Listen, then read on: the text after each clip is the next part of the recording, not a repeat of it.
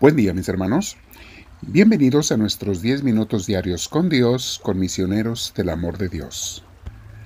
Me alegra que hoy, como todos los días del año, estamos reunidos para pasar unos minutos con el Señor. Nada hay más importante que el alimentarnos espiritualmente. Es tan importarnos, tan importante como alimentarnos del cuerpo. Muchos se preocupan por alimentar el cuerpo, pero se les olvida alimentar el alma que es la parte de nosotros que es eterna. Es el yo eterno. Mis hermanos, vamos a sentarnos en un lugar tranquilos, con la espalda recta, tus hombros y cuello relajados. Vamos a preparar el cuerpo, la mente, nuestra atención para Dios. Comenzamos por respirar profundo, pero con mucha paz, con mucha serenidad. Respiramos profundo, aceptamos a nuestro Señor, le pedimos que entre nosotros al Espíritu Santo. Dile así en tu corazón con palabras o sentimientos, Espíritu Divino, entra en mí, te lo pido. Y no te lo pido porque te merezca, sino porque te necesito. Ven a mí, Espíritu bendito, lléname de tu presencia, hazme sentir tu paz, y por qué no, también tu sanación si la necesito. Hazme sentir, Espíritu Divino, esa, ese gozo que da el estar en tu presencia, pero si no me conviene recibir gozo hoy para que no me vuelva egoísta, está bien, por lo menos tu paz. Con la paz estoy más que feliz, Señor. Dámela, te lo pido. Y gracias por escuchar mi petición de venir a mí. Quedo en tu presencia, Espíritu Divino, y vamos a meditar sobre las enseñanzas que nos has dado a través de los siglos, y que estas enseñanzas nos ayuden, nos favorezcan para hacer esa voluntad de Dios en cada momento y para estar llenos de Dios todos los días de nuestra vida, ser reflejos en nuestras acciones, pensamientos, palabras y sentimientos. Gracias, Señor. Tomamos ideas ahora, mis hermanos, del capítulo 10 de este libro que estamos estudiando y el título de hoy dice, el de este capítulo dice, que se ha de cercenar la demasía en las palabras. En lenguaje moderno, mis hermanos, diríamos, no seas tan perico, no hables de más. Hay que también saber guardar silencio interior. Estamos muy acostumbrados a platicar y hablar de muchos temas y de muchas cosas. Y está bien, cuando son cosas sanas. Eso nos permite crear relaciones humanas, amistades o simplemente entretenimiento y descanso. Pero hay una pregunta aquí que debemos hacernos.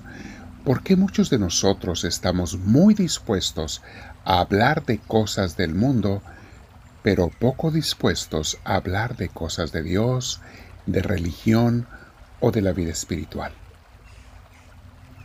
Dice el libro, muchas veces hubiera sido mejor no haber desperdiciado mi tiempo hablando con los hombres de cosas mundanas y mejor me hubiera quedado callado. El autor reconoce que muchas veces hay más mérito más virtud y más paz y también reflexión al quedarse callado que al estar hablando. Y cómo hay gente que no se aguanta sin hablar, aunque sean cosas sin sentido o sin importancia. Recuerden mis hermanos que en, esta, en este curso de vida espiritual ya no estamos hablando nada más de no hacer el mal, estamos hablando de cómo ser mejores. Estamos hablando de crecimiento espiritual. Este libro no es para gente mala, no es para gente pecadora, no es para gente que acepta el pecado, más bien dicho, y que vive en el pecado, no. Este libro, mis hermanos, es para gente que ya está caminando con Dios, pero quiere ser mejor. Quiere cambiar su forma de manera que seamos más parecidos, un poquito más parecidos a Cristo. Este es para que gente buena se convierta en gente santa, en gente de Dios. Seguimos reflexionando el libro. Dice así.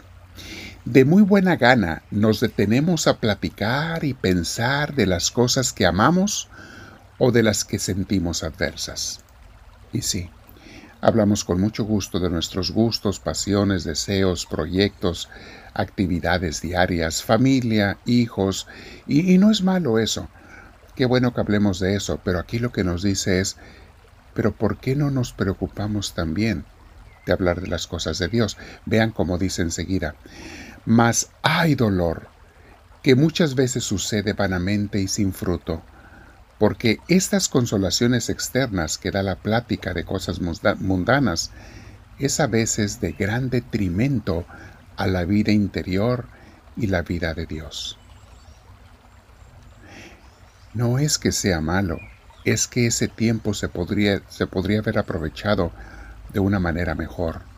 Ahora, el libro no nos dice que solamente se hablen cosas de Dios, pero sí nos dice que no hablemos más de cosas del mundo que de cosas de Dios. Dice enseguida, si puedes y conviene hablar, habla pero que sean cosas que edifiquen. Esto es todo lo contrario, mis hermanos, a los que hablan cosas que destruyen. Destruyen uniones, amor, destruyen a veces amistades, familias, las críticas, los chismes, eso ya es plática del enemigo. Eso es para otro tipo de gente. Para los que estamos caminando con Dios es, ok, habla de cosas del mundo sanas, sí, pero no olvides hablar de cosas de Dios. Dice otro verso, nos hará mucho mejor beneficio espiritual el hablar de cosas espirituales, especialmente cuando muchos con un mismo espíritu y corazón se juntan en Dios. Esta frase es muy importante, mis hermanos. Cuánta riqueza, beneficio y alimento espiritual es en que te juntes con gente que está buscando a Dios para hablar temas de Dios. ¿Y sabes dónde pasa eso por excelencia, mi hermana, mi hermano? En los grupos de la iglesia, de una buena iglesia, de una buena parroquia, porque no todas son buenas. No todos los ambientes son muy buenos.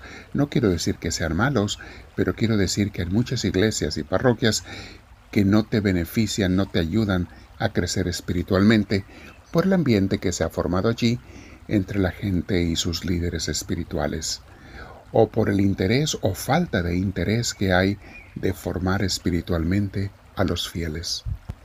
Entonces nos dice este libro, cuánto beneficio y provecho hay en que te juntes con gente que está en el mismo espíritu de Dios. Repito, esto los encontramos en grupos de la iglesia, de una buena iglesia.